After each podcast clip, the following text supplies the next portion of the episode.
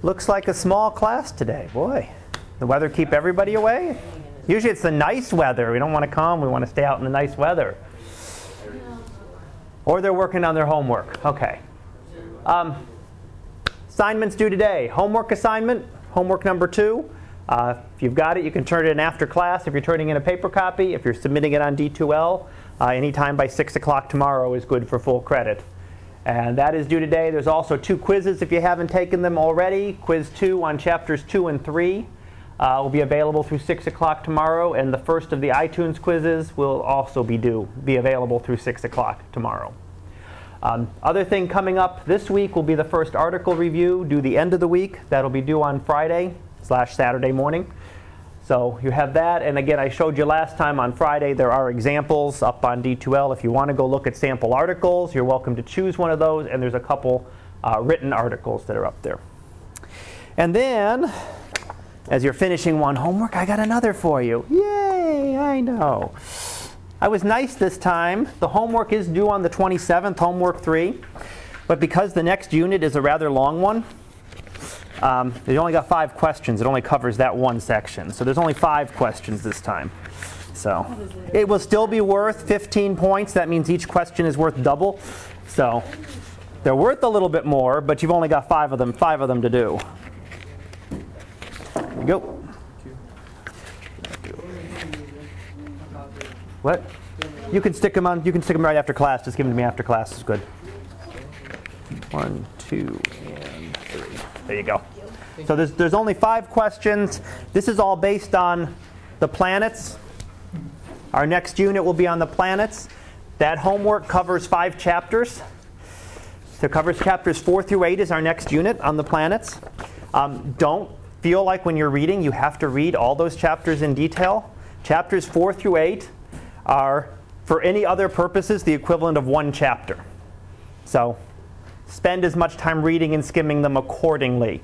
Um, I have my PowerPoints up there. My PowerPoints take slides from each chapter, but only a section of them. So you may want to look at the slides and see what I'm emphasizing and then go back and look at those. Don't feel like you have to go through and read in detail all five chapters. But that is our next unit is on the planets and it does cover a big, a big section. Big, big section there. But in terms of like quizzes, when we have our next exam, our next exam will be chapters 3, 4 through 8, and 9. So one third chapter 3, one third chapters 4 through 8, and one third chapter 9.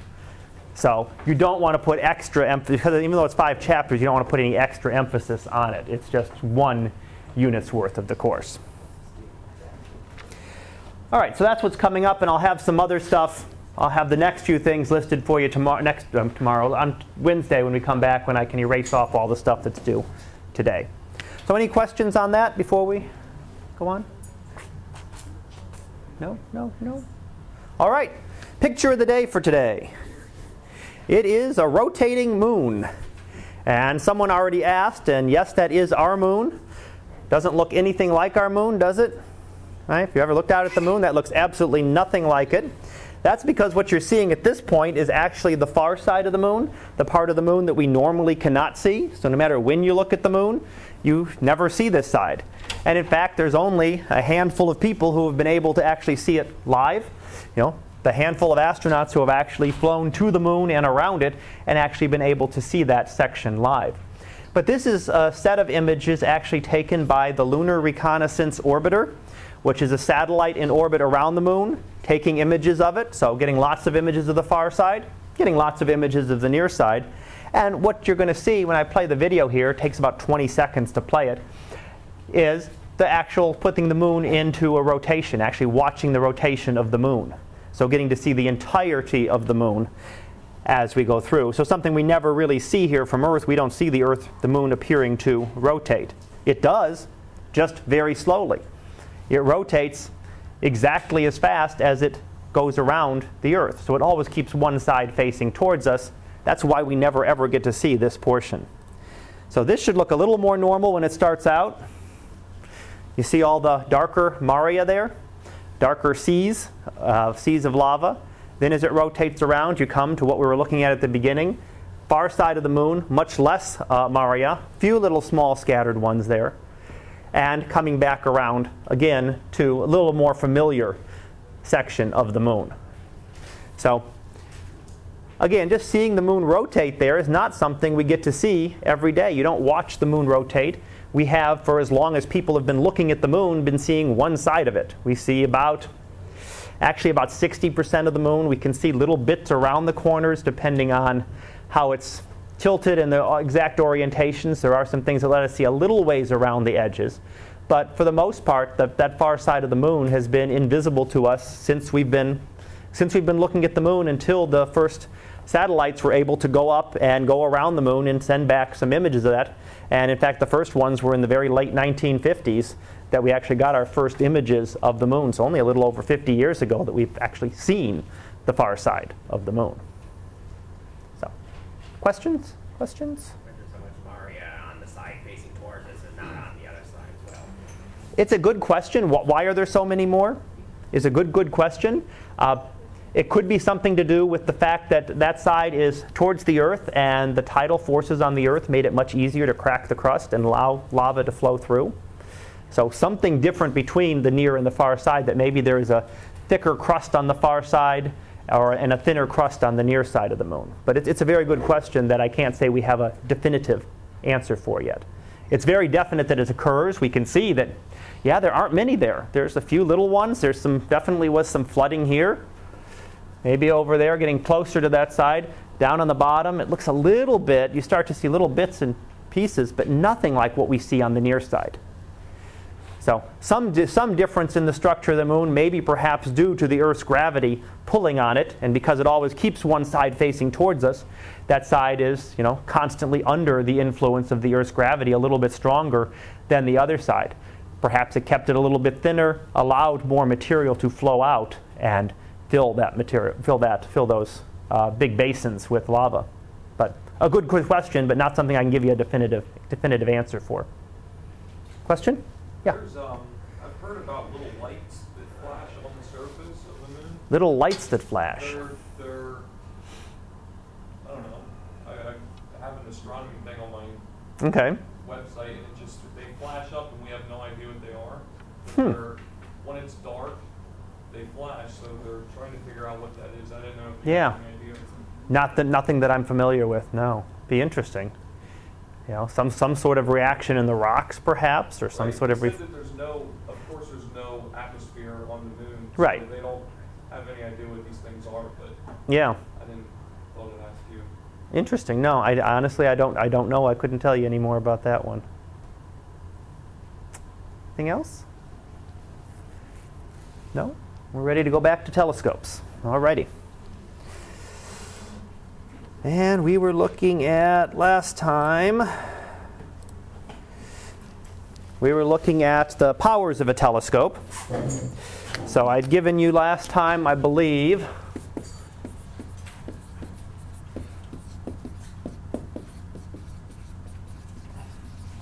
we had the light gathering power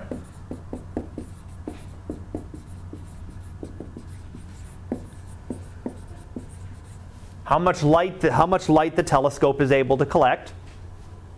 So the more light, good thing, the more light you can collect, the fainter objects you're able to see. We saw resolving power, which is what we're looking at now. How fine of a detail can you see? Now, resolving power, light gathering power depended on the diameter of the telescope squared. So a twice as big a telescope gives you four times the light gathering power. Resolving power depended on 1 over the diameter. But you want a small number for the resolving power. That means you're seeing more detail. So a big telescope, twice as big, gives you twice as good resolving power. So a bigger telescope is helping you with both of these. Definitely helping you with this one helping you with this one in a theoretical sense. But one of the problems with most telescopes is what I'm showing you here is the atmosphere. The Earth's atmosphere. So as you get the light coming through, the light starts coming off. It's coming all nice and straight. But when it hits the Earth's atmosphere, there's little turbulence, there's things moving, and by the time it makes its way down through there, it's now wiggling and jiggling all over the place by the time it gets to the telescope. So that means that when you're looking at the telescope at this very distant star, sometimes the star appears to be here, the next instant it might be here, and then here, and then here, and all over. That's what causes the twinkling when you go out and look at a star, because it's not staying in exactly the same spot. You can't see it jumping, it's not jumping all over the sky. This is one arc second across. The moon is about 30 arc minutes or 1,800 arc seconds across. So it's a very small jump, but it's enough that you can see it as the twinkling. When you see this is when you actually start taking images of the sky. So if you put a camera out there and open up the shutter and let it start collecting light, well, it's going to not see this star right here where perhaps it is, because sometimes it's there, but sometimes because of the atmosphere, it's going to look like it's here and here. And when you do this billions of times, you're going to end up getting a whole big disk here as to where the star appear, the light appears to be coming out. You're essentially smearing out what should be this little tiny point into this very big disk. So what you should see theoretically is a little tiny point there what you're actually going to see because of the Earth's atmosphere is a big disk.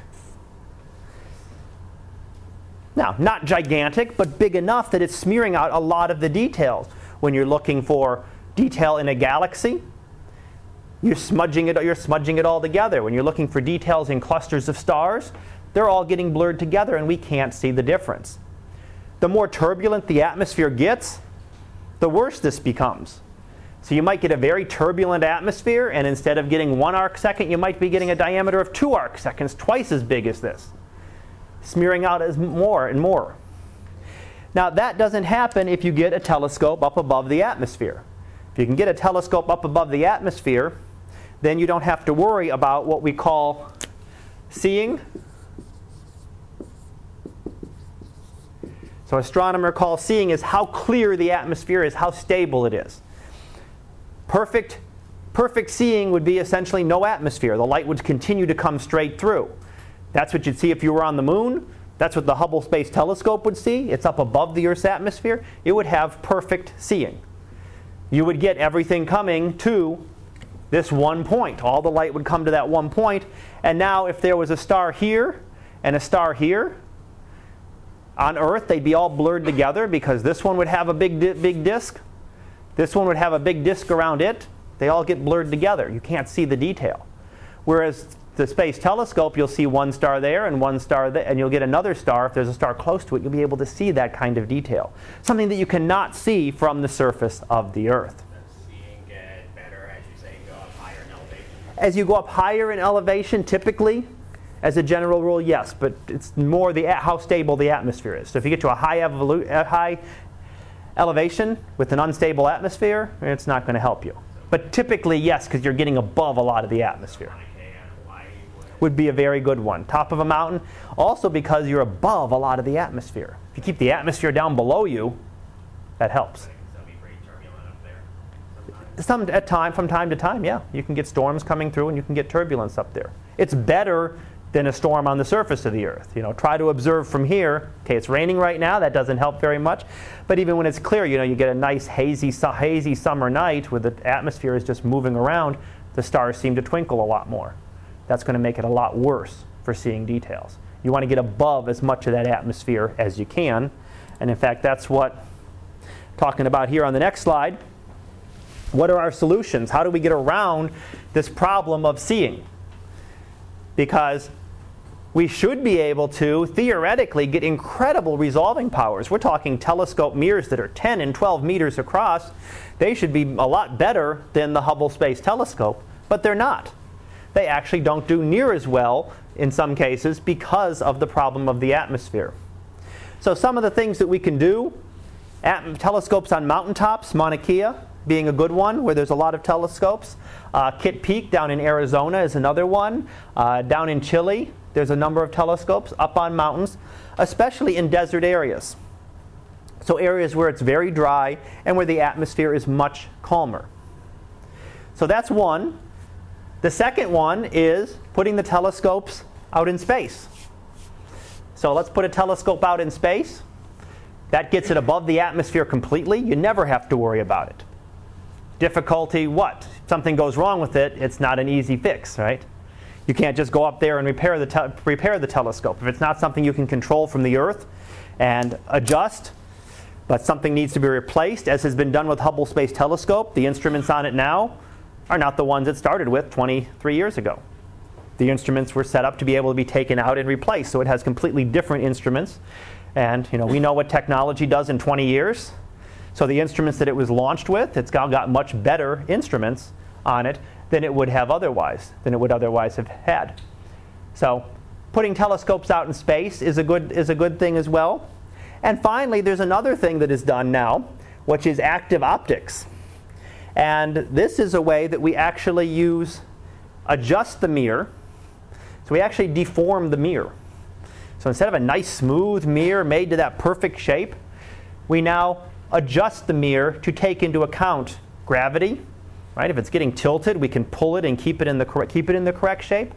We can also take into account the atmosphere. So there are telescopes that will take into account the conditions in the atmosphere and try to distort the mirror to match them and invert them and therefore give you a much clearer image. So take something that looks like this, looking through the atmosphere, and end up getting something that looks like this. Look at all the stars there. Whereas here, you're only getting this one very bright one all blurred out, maybe hints of something over here, maybe something, something over there.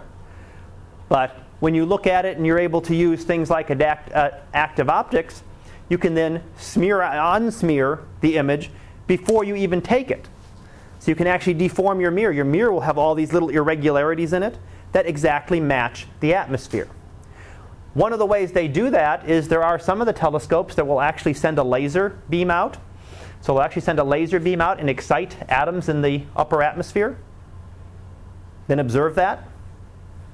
So if you create this artificial star, you know, little bright thing in the atmosphere, you can then know its properties. You know exactly what it should look like, right?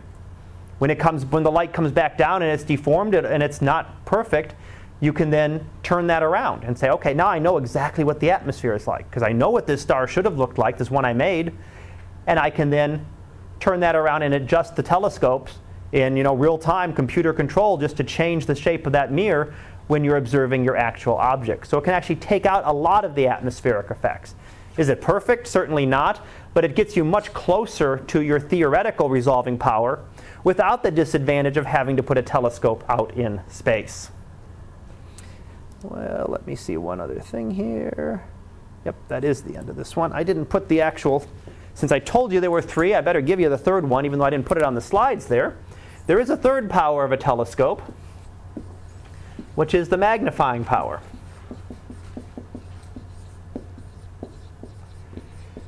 These two are the most important. This one is the least, least important of the three. That's sort of why I didn't include it on the slides but I did want to at least mention it. Magnifying power is essentially how much you magnify your image, right? That's the one that lots of telescopes like to advertise, especially the cheaper telescopes. You know, a real good telescope will talk about light gathering power or resolving power, how faint objects you can see, what kind of detail you can see in them. The cheaper ones are advertising magnifying power.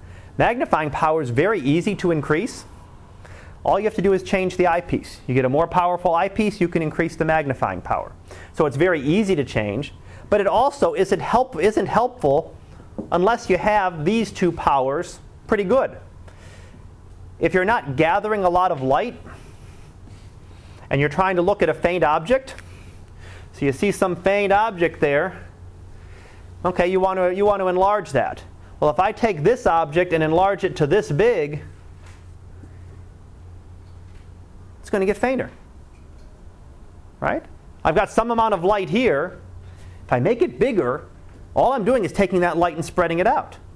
So if you're looking at a very faint object and you try to magnify it 20 times, 50 times more, all that light that you had, it's still the same amount of light, just instead of being concentrated here, it's now spread out. So you're big, you're going to have a bigger object, but it's going to be a lot fainter. Eventually, if you try to magnify it too much, if you don't have enough light coming in, you're not going to be able to even see it. So the magnifying doesn't matter in any case. In terms of resolving power, how much detail you can see. Well, if you're not seeing a lot of detail, if it's all blurred out, I can magnify a blurry image. I get a big blurry image. It's not going to, the, the magnifying power isn't going to help you see anything any better. It will if you have a lot of light gathering power and resolving power, but just going for magnifying power doesn't help you. You can magnify things a thousand times, but you're going to get a very blurry, very, very faint image and not be able to see too much. So I wanted to make sure I mentioned that one to you, uh, but it's certainly the least important. Least important of the three. If you're ever looking to buy a telescope, you don't want to go just by magnifying power. That's easy enough to change later. If you've got good quality and you see that you, I've got enough, I'm looking at something bright, I'm looking at the moon. Well, heck, you can magnify the moon a lot. You got a lot of light coming in. So you can magnify the moon. If you're looking at some of the brighter pa- planets, you can do that.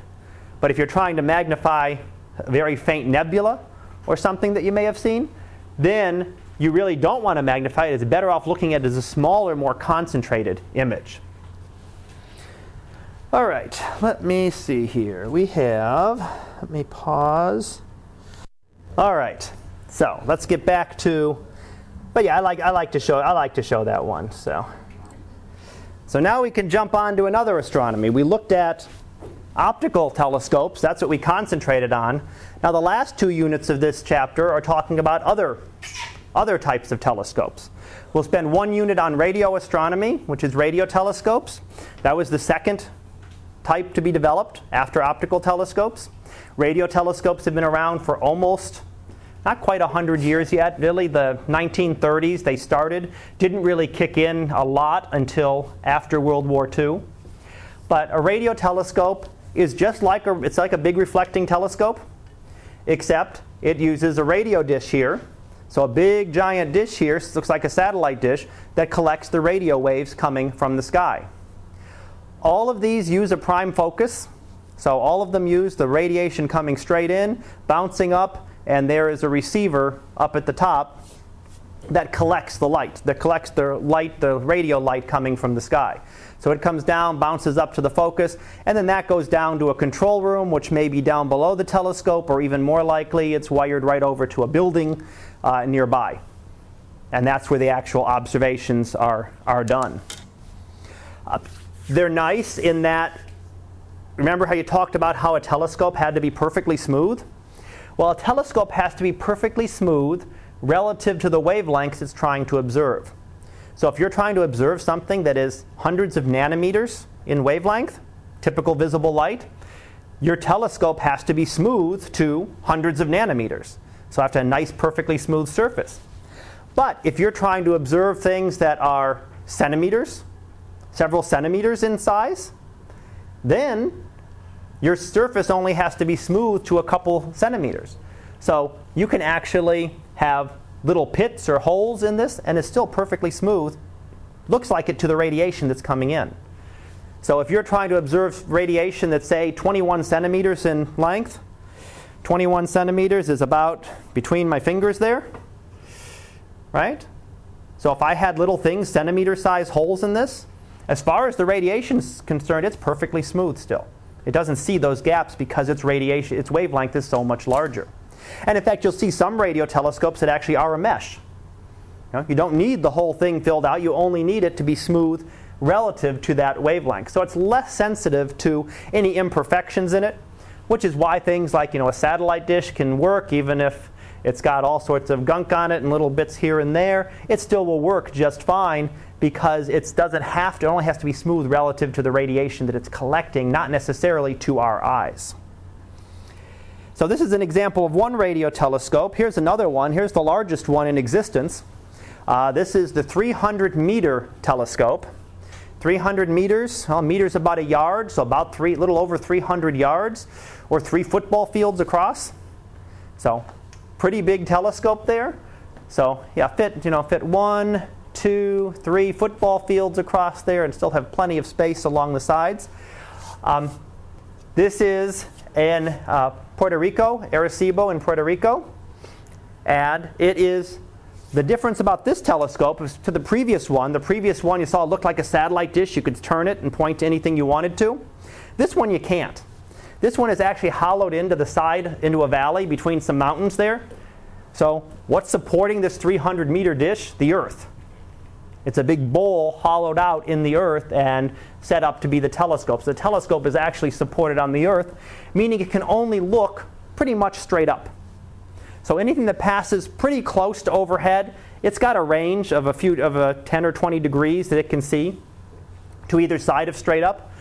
But if it doesn't pass close to overhead from this location, you can't see anything.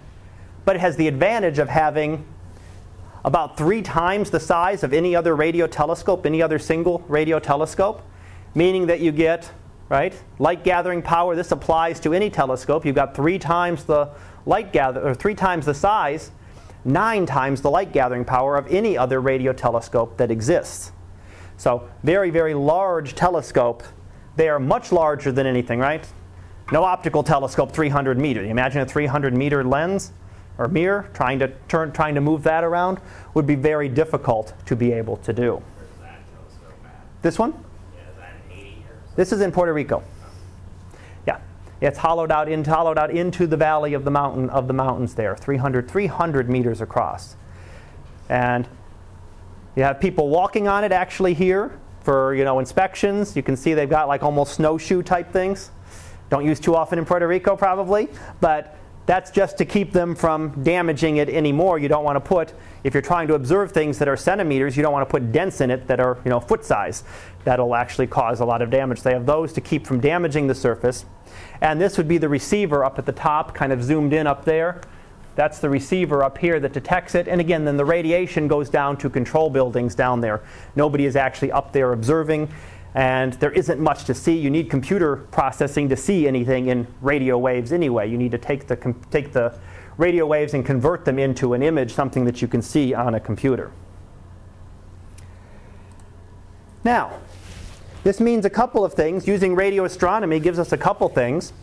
If you recall, I gave you last time, this actually, I put 1 over the diameter. It actually is the wavelength divided by the diameter. So what does that mean for the resolving power of a radio telescope? We got really, really big telescopes, but you have really, really long wavelengths.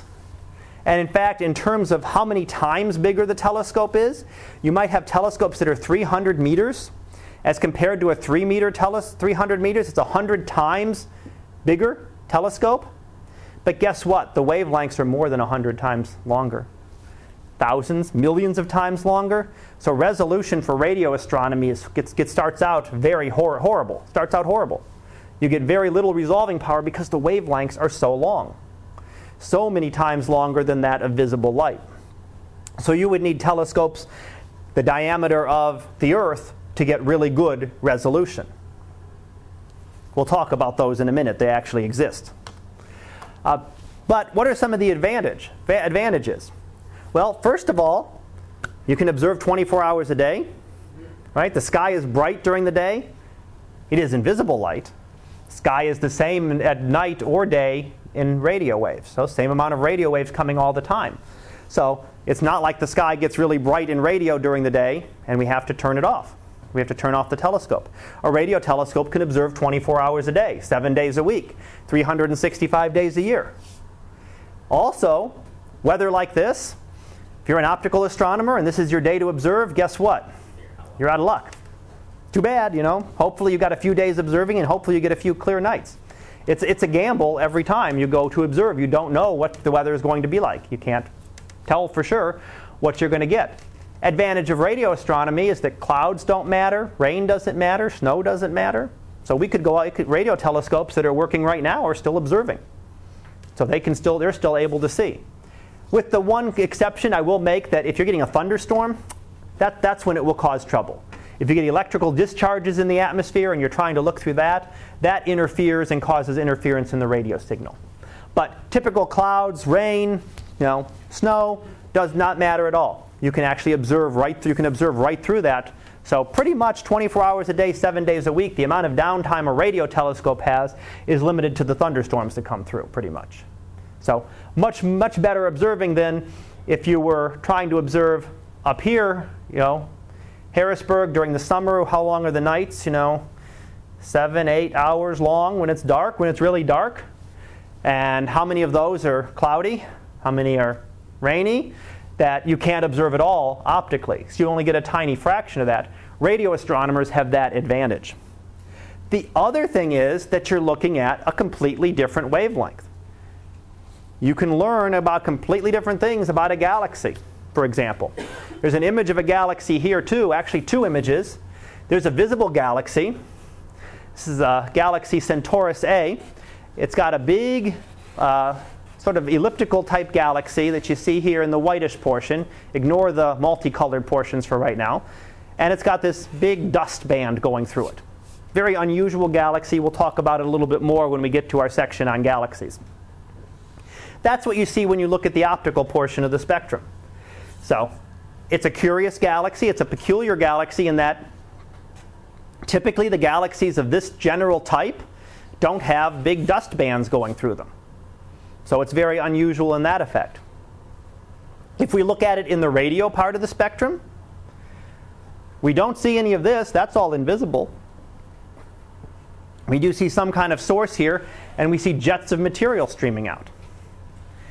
If we only looked at that in one or the other, we don't get a complete set of information. We don't completely understand it because there's a lot going on in this galaxy.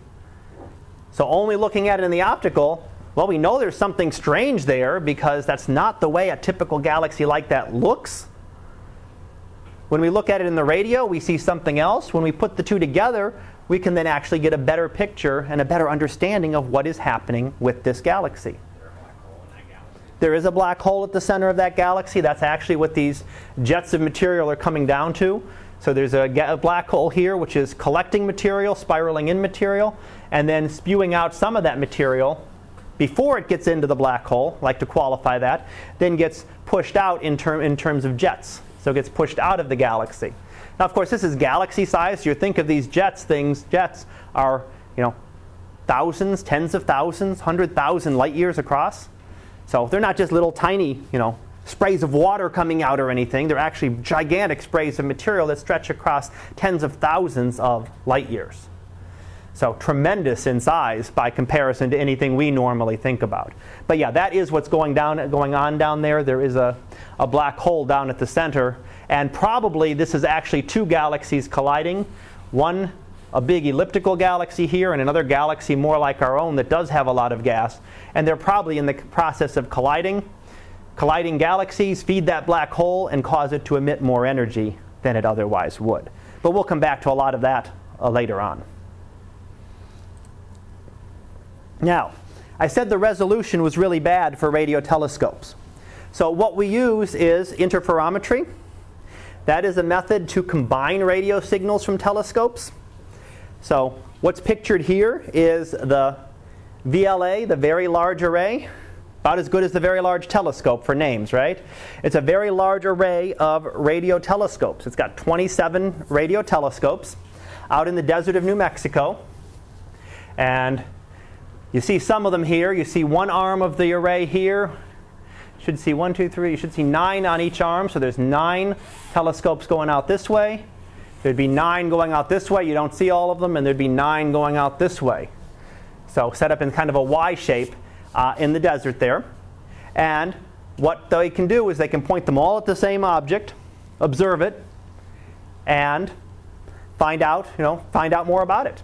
And what happens is, in terms of resolving power, the diameter of the telescope, the effective diameter of this telescope, is the size of the two most widely separated telescopes in the array.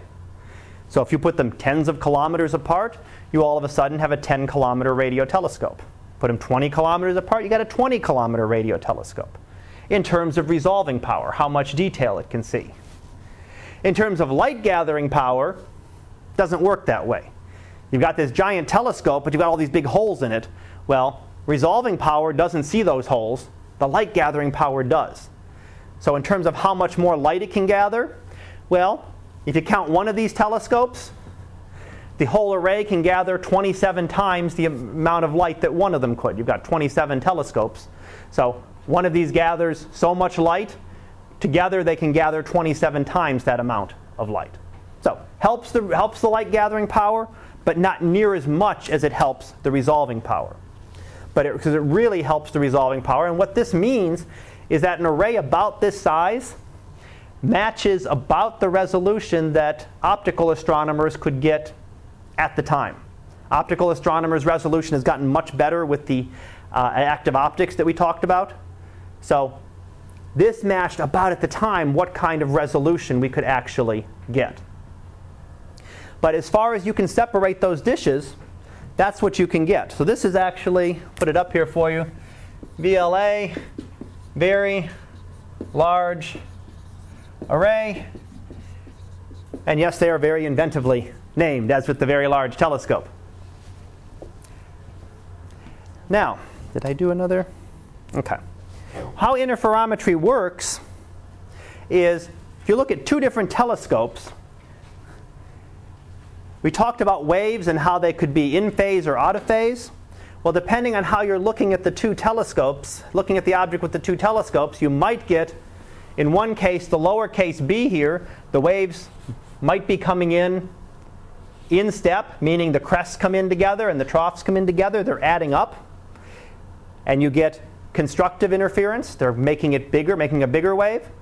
This telescope a little bit further away, not very, you know, maybe couple hundred meters, a kilometer, they might be coming in completely out of phase.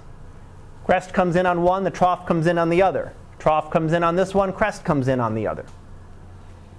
So then they're canceling each other individually that doesn't tell us a whole lot, but when we can put that information in for all these different telescopes, we can then reconstruct what the image would be like and get this very high resolving power.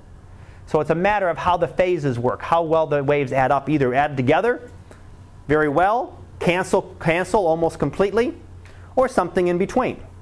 Doesn't have to perfectly add up. It could be slightly out of step, but not completely out of step. So you could have a crest coming in a little bit off the crest. And you see that when you look at that for 27 different telescopes, you can get a lot of information about the detail, a lot of detail about that, and really helps the resolving power. So what we've done is the wavelengths haven't changed, but our diameter has gotten many, many times bigger.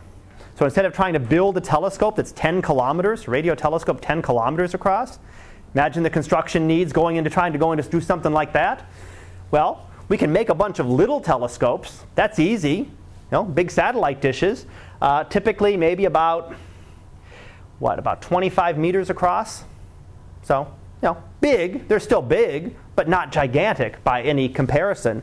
But they're easy to build, and that gives us this really good resolving power, and actually can match what the optical astronomers are able to see. And I think, yep, I did do that right. That means that we can get images here of the same galaxy. These are two images taken of the same galaxy, one in visible light and one in radio waves. In this case, they match up pretty closely. Unlike the one we looked at earlier, where they were quite, quite different, you can actually see some details here. There's a central portion of it. There's spiral arms coming out. You see a lot of spiral arm detail in the um, optical part of the spectrum. Not near as much, you're only tracing little bits and pieces here in the radio, but you can kind of match them up. The resolution is about the same, which is good because then you're able to better compare the images. If the resolutions aren't as good, you might have five radio sources or five optical sources within where your radio source is. Which one is it? You can't tell. When you get the resolutions comparable, it's very good. Then you can actually begin to compare these images. Yeah.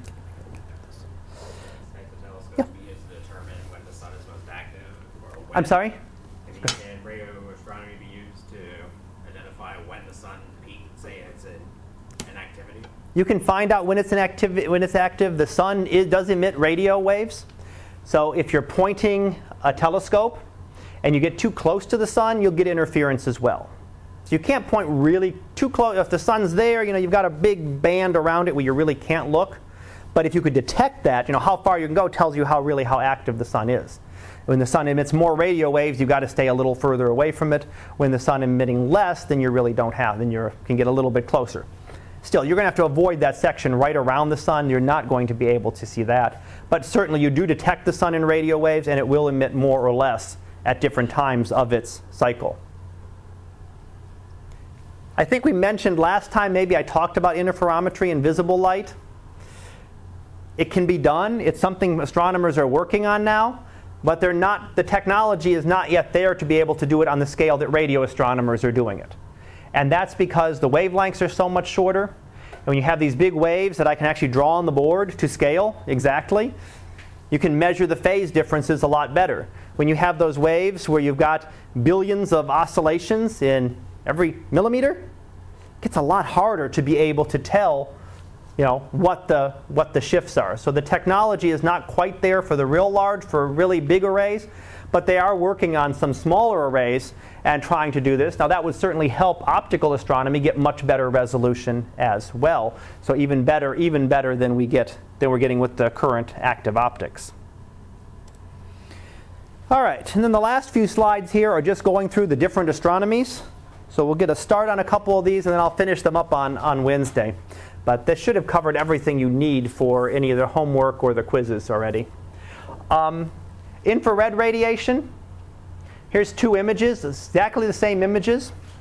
If I haven't pointed out already, these little bars that are down at the bottom, you'll see these below every image. This just says what part of the spectrum you're looking at. In this case, you're looking at visible light. So you're looking at this nebula. You see a lot of gas there in visible light. I look at that same part of the sky, identical portion, identical scale resolution. Now I'm looking at it instead in the infrared. Infrared is very good at looking through the dust. So the dust seems to disappear, and we are then able to look through that. And now all of a sudden, instead of a big cloud of dust here with some stars maybe buried in it, all those stars start to pop out. So we get to see a lot more looking at things in the radio, in the radio, in the infrared, and later in the ultraviolet, X-ray, and gamma ray parts of the spectrum. We get to a different view that we couldn't see visibly. Visible light is blocked out by that dust, but the infrared is, allow, is able to penetrate it. The nice thing about infrared radiation is that it doesn't require any new technology. It will work with typical optical telescopes, mirrors, lenses, will work just fine for infrared as well, as long as you're either up above the atmosphere so none of it is absorbed, or at a high enough and dry enough location that you can actually see the infrared radiation that doesn't get absorbed. We also can put satellites in space to observe infrared. Some of the infrared gets through, can be observed from the Earth. Others, the other parts of the spectrum do not. So a satellite out in space, shown here, would be one way to observe parts of that, that spectrum. Other ways to get a high up above are balloons, airplanes. To get a real high flying airplane, you can actually mount an infrared telescope on that. Again, the whole idea is you want to get up above most of the atmosphere, and especially the water vapor in the atmosphere. Water is extremely efficient at absorbing infrared radiation. So if you can get up above that, launch your telescope up in a balloon, launch your telescope into space through a set, through a airplane, you can get up above most of that most of that water vapor and then are able to better see what is what is going on out in space. Ultraviolet. This is an example of some ultraviolet images. There's a supernova remnant here and a galaxy. Um, what we're looking at in ultraviolet images, we're seeing some of the hotter objects. A supernova remnant is, bit, is bits of the exploded star expanding out into space, very high energy. Well, it takes high energies and high temperatures to produce ultraviolet radiation. We also see, if you look at this galaxy, and we'll look at more later on, but the, the outer arms are much more exaggerated when we look at it in ultraviolet. That's because these stars that make up the spiral arms emit a lot of ultraviolet radiation. They're very young, hot stars that emit a lot of ultraviolet. Now, ultraviolet is not near as good. You can use, you can use mirrors. You can't use lenses. Ultraviolet radiation doesn't penetrate through glass. So you can't really use a lens. You couldn't use a refracting telescope, but you could use a standard reflecting telescope. And in fact, the Hubble Space Telescope can observe to some extent in the infrared and in the ultraviolet as well. And I'm going to go ahead and pause there. Let me just see what I've got. What's next? Yeah, we'll stop and we'll do X-rays and gamma rays. the only thing I haven't really talked about yet. So I'll come up and talk about those on Wednesday, and then we'll go on and jump into chapters 4 through 8 and start talking about the planets. Any questions? If you have homeworks, I'll be happy to take them now. If you came in later and did not get a homework assignment for the next one, I do have those up here as well. So, I'll see everyone Wednesday.